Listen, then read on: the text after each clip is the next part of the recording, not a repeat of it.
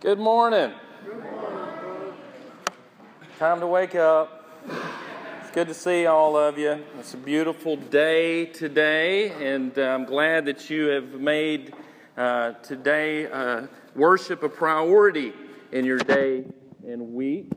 Uh, it's wonderful to be here again and to be back. We were traveling last weekend, and uh, so it's good to be back home and back with you, brethren, and to uh, be in this house of prayer, this house of refuge. Sometimes I see all of the things that are happening in our chaotic world and the division and the, the hatred and just the bad will that's out there and it makes me crave to be with God's people and to think on higher things.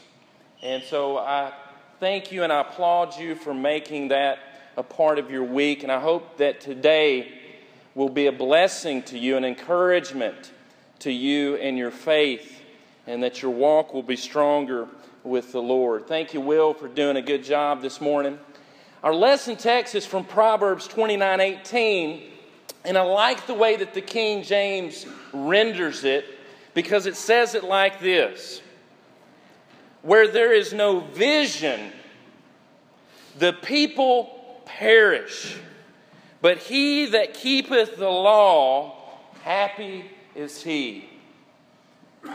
The writer of Proverbs says something very succinct. He says, When the people have no vision, they perish. If they can't see, they perish and thinking about vision this morning. And of course, some of you may know we got back from Disney, Disney World. And uh, I'm happy to say that I'm not in more debt uh, because if you go to Disney World, you find out real quick that everything's overpriced. And uh, it's expensive there. And I'm proud of my wife, I'm proud of my kid because I think we spent maybe a hundred bucks in two days at Disney. And that, so that's a, that's a miracle, isn't it? MJ's applauding. That's a miracle. So I, I, that's just evidence of miracles and that God is working. But and, and the real reason that we went down there, a lot of times people think that you go down there for your kids, and, and that's a part of it. You know, I want my kid to experience that fun. But actually, it was something that goes deeply in me, rooted in me. You know, I have my selfishness too. But I had to make good on Space Mountain. You see, I went to Disney World 32 years ago, and I was too scared to ride that ride, that roller coaster, because it's in the dark. And so that trip for me was me making good on my manhood and finally, riding that ride and sending a picture to my sisters who were there the original day that I chickened out. And uh, I finally made good on that. But one of the things that you notice at Disney World, and we're talking about vision, is that occasionally you will hear in the park from the, the announcers and different things, they will say, This right here was Walt Disney's vision. This was his vision. And whether you're talking about this ride called the Carousel of Progress, whether you're talking about the Main Street USA, or whether you're talking about Cinderella's castle, that was his vision. And guess what? It's there. It's there that sometime in his life he sat down and thought about it and he had a vision in his mind and his heart that I want to create something, I want to make something. And it has materialized and it's really there. And when you walk into that park, it's so surreal and unreal, but yet it is. And the amazing thing about it, the fascinating thing is, is that when he had this idea for this park, no one else was really buying into it. In fact, he said this we did it in the knowledge that most people that I talked to thought it would be a financial disaster, closed and forgotten within the first year. And there I was walking down that main street looking at Cinderella's castle, with my daughter, smiling ear to ear. Because Disney had a vision, didn't he? Vision is what Christianity is all about. And if you are a Christian, God has given you, God is gifting you a vision that is beyond anything else. It is a life of vision to where you can taste and see and feel and know the goodness of God and the goodness of His plan and the goodness of His blessing. There's a vision in that, isn't there? That because of Christ, because of His Word, because of His church, because of His truth, you can now clearly see what reality is really all about. Jesus was a visionary, wasn't he? That's why when he preached the gospel, he went around and he said something. He said this the kingdom of God is what? At hand. It's a vision that it's God's kingdom, it's God's reign that's coming to earth through my ministry. He said it like this in Luke chapter 4 18. The Spirit is upon me because He has anointed me to preach the gospel to the poor. He has sent me to heal the brokenhearted, to preach deliverance to the captives, and recovery of sight to the blind. Does that sound like vision to you? That I am coming to this earth to give you sight, to give you vision, so you'll really know what life is all about. And the church is to bear that vision and to bear that light to the world. Paul said in Philippians 2:15, "Among whom, talking about the world, you shine as lights in the world."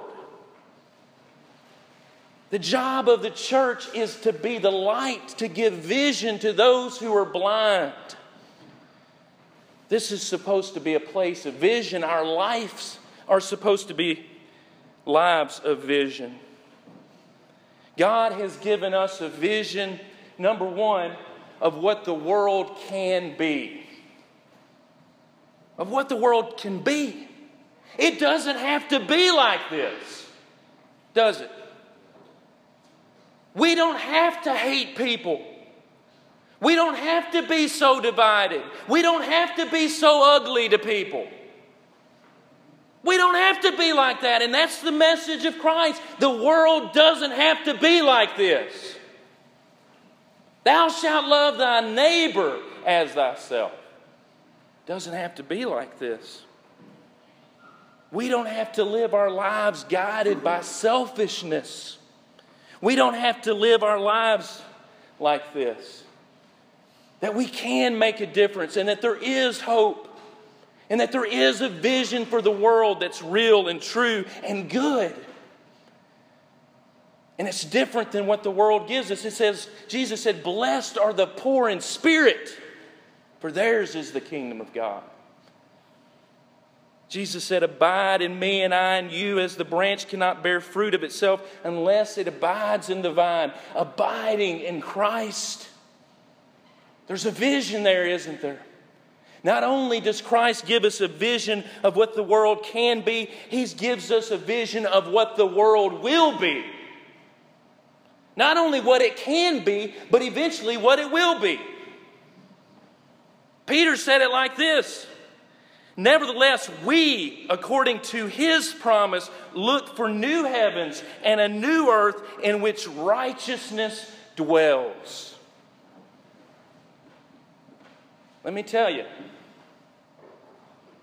one day it will be different. When Christ comes in his glory and his power and in his judgment, that crooked road will be made straight. That valley will be exalted and that mountain will be made low.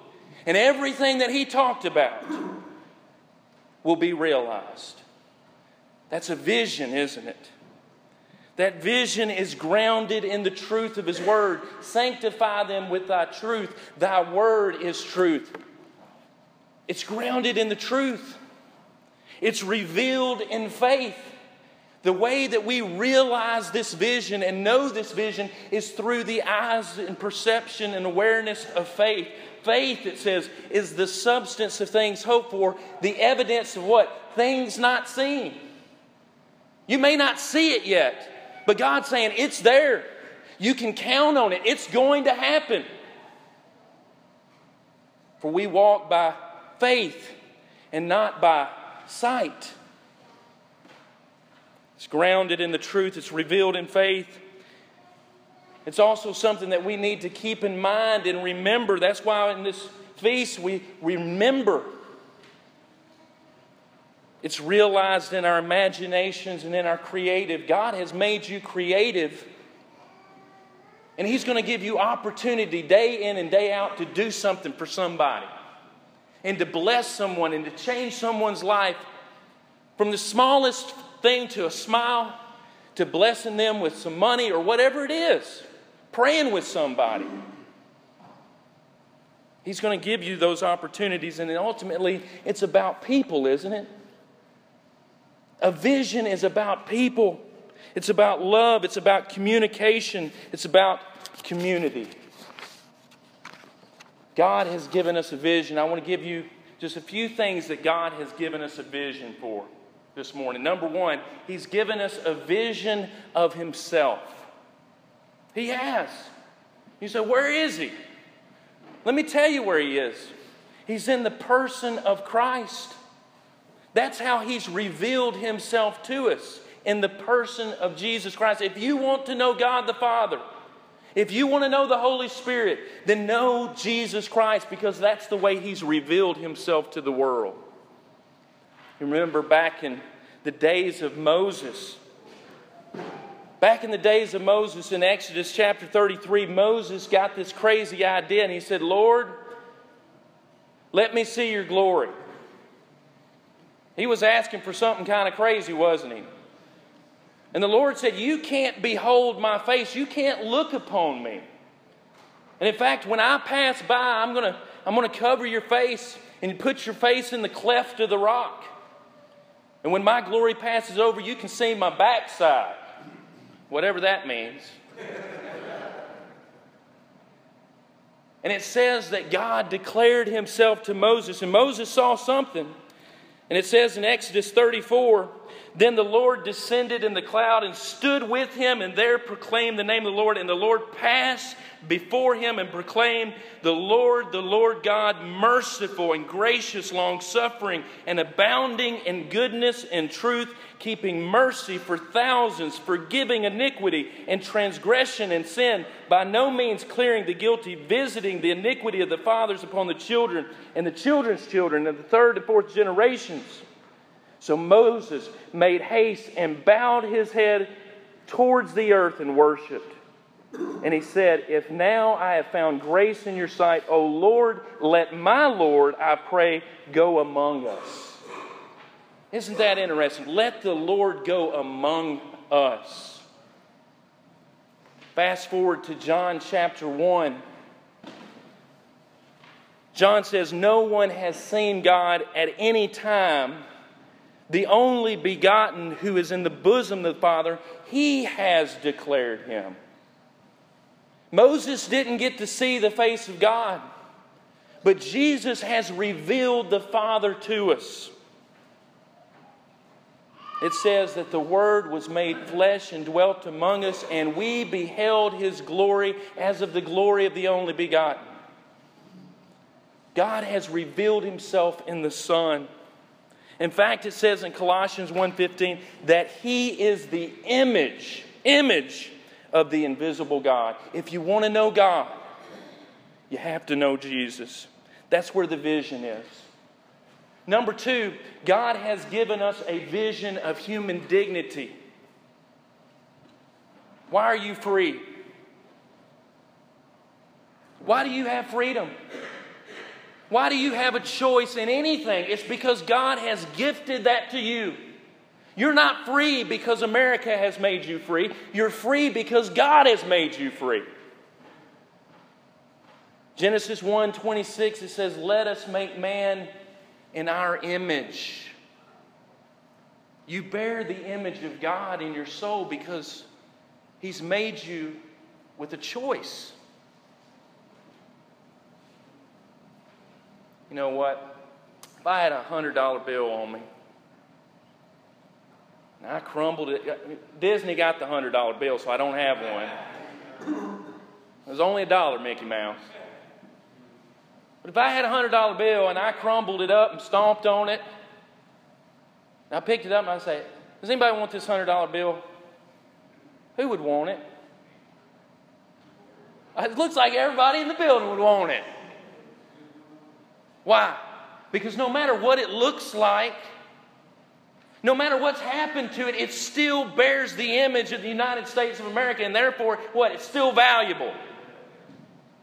And no matter what you look like or what you've gone through, you bear the image of God. And that's human dignity. You're important to God because He has loved you and you bear His image on your soul. And no person, no government, no job, no anybody can take that from you. I heard a story this week about a little kid and he found his parents' stash of money. Luckily, we don't have any that my kid can find, but there was a thousand dollars, a thousand dollars that this kid found, and they had showed this kid how to operate the shredder in the home office.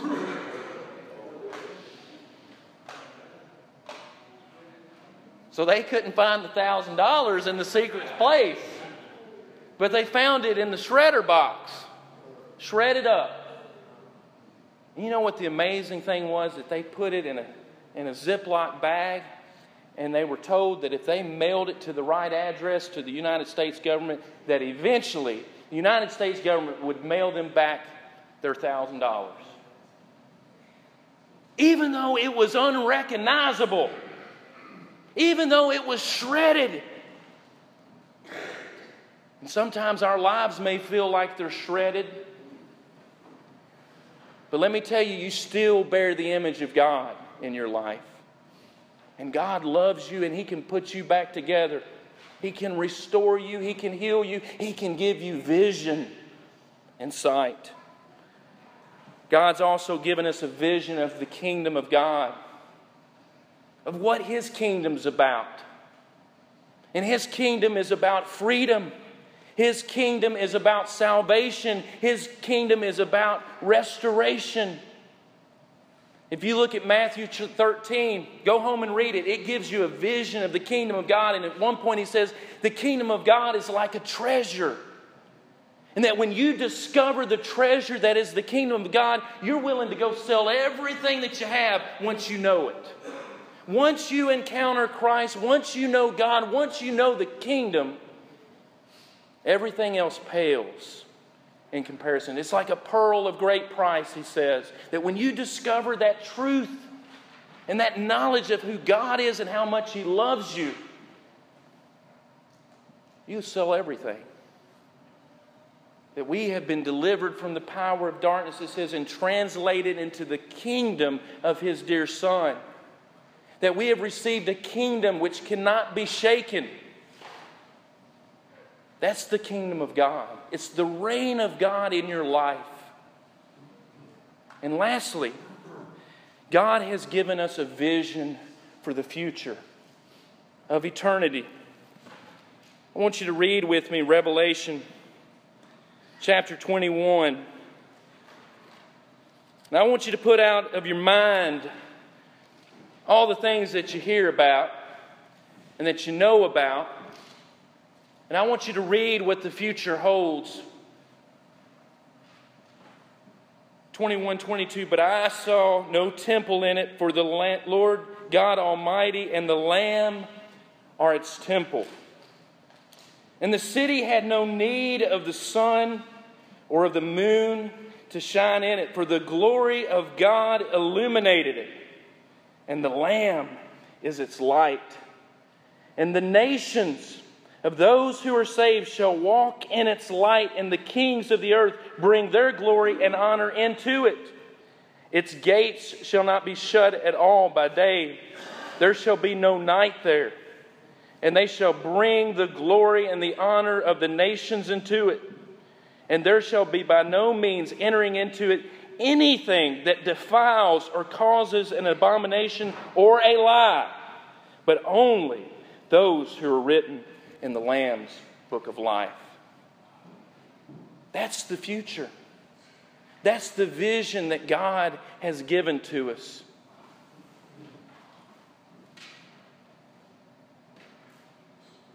And it's our job as Christians to have that vision too and to share that vision. I know that this world isn't what it's supposed to be like, but one day it will be different. And it can be different here today, starting with us. Thy will be done on earth as it is in heaven. Thy kingdom come. That's the prayer. And so today, God has a vision for you. God has a vision of Himself through Jesus Christ. God has a vision of human dignity that you can't get anywhere else. God has a vision of His kingdom and of eternity that He wants you to have. It's yours if you want it. And it's true. It's a vision of purpose and eternal meaning. It's a fellowship of love. It is an answer to right now and a promise to the world to come. It's the kingdom of God. There's nothing like it. If you're not a Christian today, then you're blind. You're blind. You don't see what's in front of you. You don't see that God is providing a way, that God wants you to be saved, that God wants you to know His goodness and His mercy and His love and His plan and His vision. He wants us to obey Him. Or maybe you're a Christian and you've lost that vision, we want to encourage you. Or if you have a desire for prayer, for encouragement, or for healing, we're going to sing this next song to encourage you. So if you have any need, won't you come now as together we stand and as we sing?